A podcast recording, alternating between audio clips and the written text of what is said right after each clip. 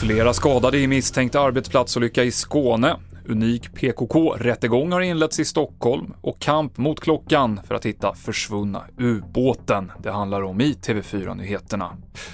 Och två personer är allvarligt skadade och sex brandmän har behövt hälsokontroll efter en olycka i ett industriområde i Ängelholm på morgonen. Enligt polisen ramlade två personer ner i en tank i samband med rengöring och det ska ha bildats gas som innehåller svavelväte som räddningspersonalen sen ska ha andats in. I morse inleddes rättegången i det unika fallet som rör misstänkt finansiering av den terrorklassade organisationen PKK. Den åtalade är en man i 40-årsåldern som misstänks ha försökt samla in pengar till gruppen genom utpressning. Enligt åklagaren så ska han ha hotat kurder i Sverige, framförallt matgrossister, restaurang och kaféägare att betala pengar till PKK. Och det här ska man då ha gjort genom att hänvisa till PKKs våldskapital.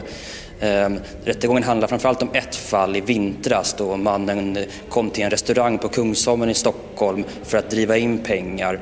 Det uppstod då en, en, diskussion och då ska han ha avfyrat sin revolver utanför den här restaurangen. Och vad händer i tingsrätten idag?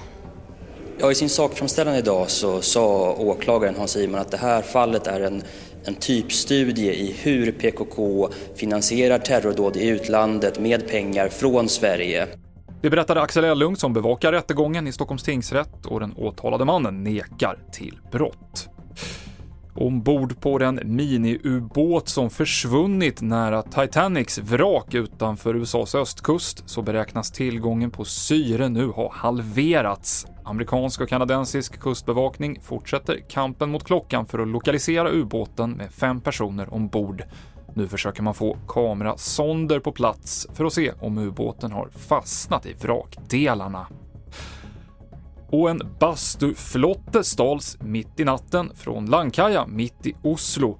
Den hittades senare en bit västerut vid Rådhusbrygga och en svensk mellan 30 och 40 år kunde sen gripas för det här dådet, det skriver norsk polis på Twitter. Och det avslutar TV4-nyheterna med Mikael Klintevall.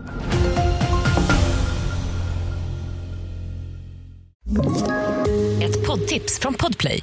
I podden Något Kaiko garanterar östgötarna Brutti och jag, Davva, dig en stor dos skratt. Där följer jag pladask för köttätandet igen. Man är lite som en jävla vampyr. Man har fått lite blodsmak och då måste man ha mer. Udda spaningar, fängslande anekdoter och en och annan arg rant. Jag måste ha mitt kaffe på morgonen för annars är jag ingen trevlig människa. Då är du ingen trevlig människa, punkt. Något Kaiko, hör du på Podplay. Därför är gardinerna.